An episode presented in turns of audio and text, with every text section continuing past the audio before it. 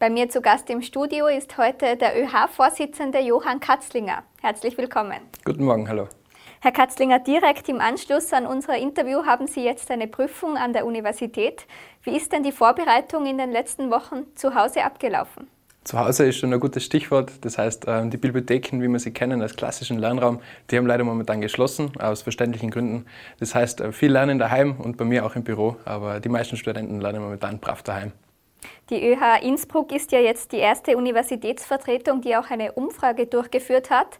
Darin werden 3200 Studierende gefragt, wie es ihnen denn zu Hause oder generell mit der Situation aktuell geht.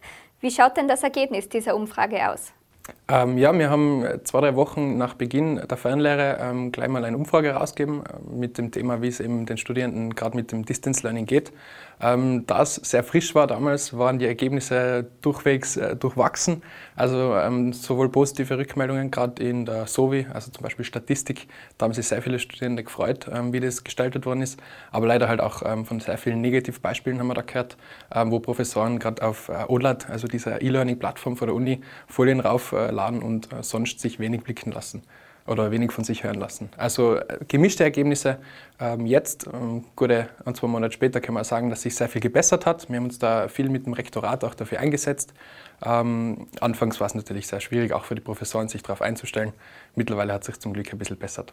Die ÖH hat jetzt auch vor, den Studierenden finanziell zu helfen. Sie hat 100.000 Euro aus Rücklagen jetzt gelöst für einen Hilfsfonds. Jetzt meine Frage, woher kommen denn diese 100.000 Euro und warum hat man sich denn zu diesem Schritt äh, entschieden? Ähm, die 100.000 Euro kommen, äh, wie schon gesagt, aus den Rücklagen der ÖH. Ähm, dadurch, äh, dass äh, diese Interessensvertretung seit Jahren ähm, wirtschaftlich sehr professionell geführt wird, ist es uns eben möglich, ähm, in so schwierigen Zeiten auch ein bisschen Geld locker zu machen, um den Studierenden wirklich ähm, direkt zu helfen. Ähm, wir haben die Einnahmen von dem ÖH-Beitrag, jedes Semester 20 Euro, jeder Student zahlt es. Ähm, und da haben wir eben unsere Einnahmen und da wird jetzt eben ein Teil davon aufgelöst, um gerade denen zu helfen, die momentan vielleicht einen Job verloren haben oder sonst einfach durch die Corona-Krise finanzielle Schwierigkeiten haben. In Tirol gibt es 30.000 Studierende, das heißt pro Person wären das dann 3 Euro. Ist das denn nicht viel zu wenig? Ähm, natürlich, also wenn man es so runterrechnet, dann bleibt natürlich wenig übrig.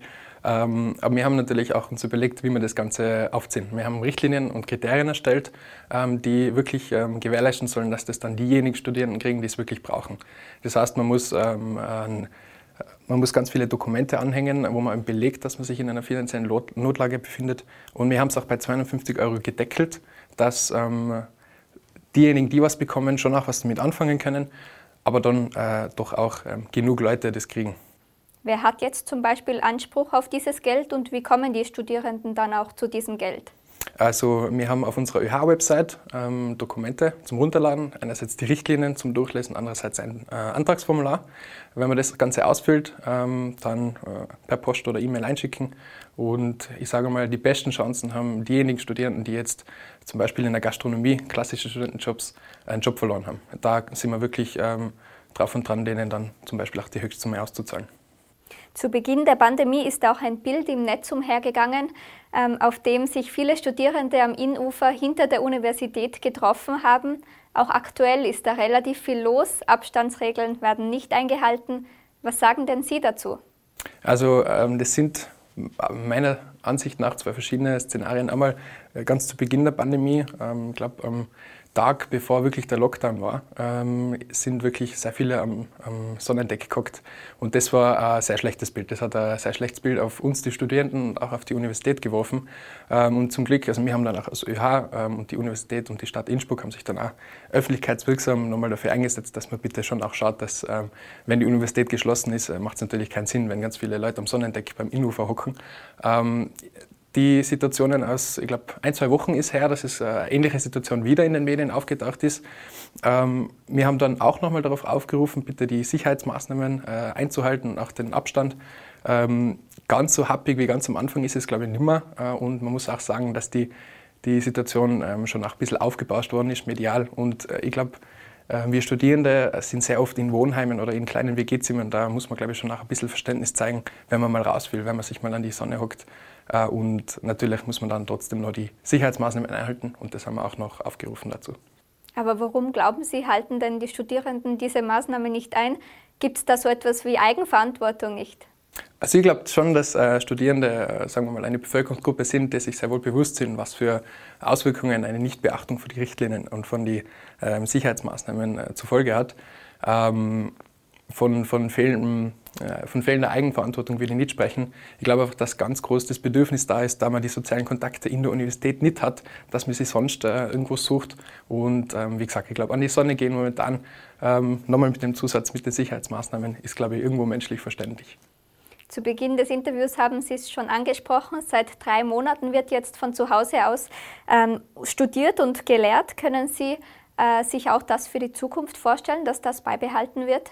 Ähm, wir als ÖH begrüßen sehr, dass dieser Weg der Digitalisierung eingeschlagen worden ist. Jetzt natürlich äh, zwangsläufig. Ähm, für die Zukunft wäre es sehr wichtig, dass wir das beibehalten, allerdings äh, nicht als, ausschließliches, äh, als, als ausschließliche Lehrmethode. Ähm, das Distance Learning bzw. Online-Module sind ein total cooler Zusatz, aber man sieht es jetzt momentan. Wir Studierende, wir brauchen einfach gleich wie alle anderen Bevölkerungsgruppen soziale Kontakte.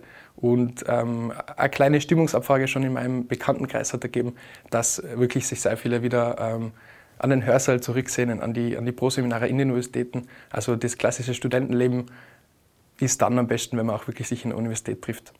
Gibt es trotzdem sonst noch weitere Veränderungen, die jetzt durch Corona aufgetreten sind und wo Sie sich vorstellen könnten, dass das in Zukunft so bleibt?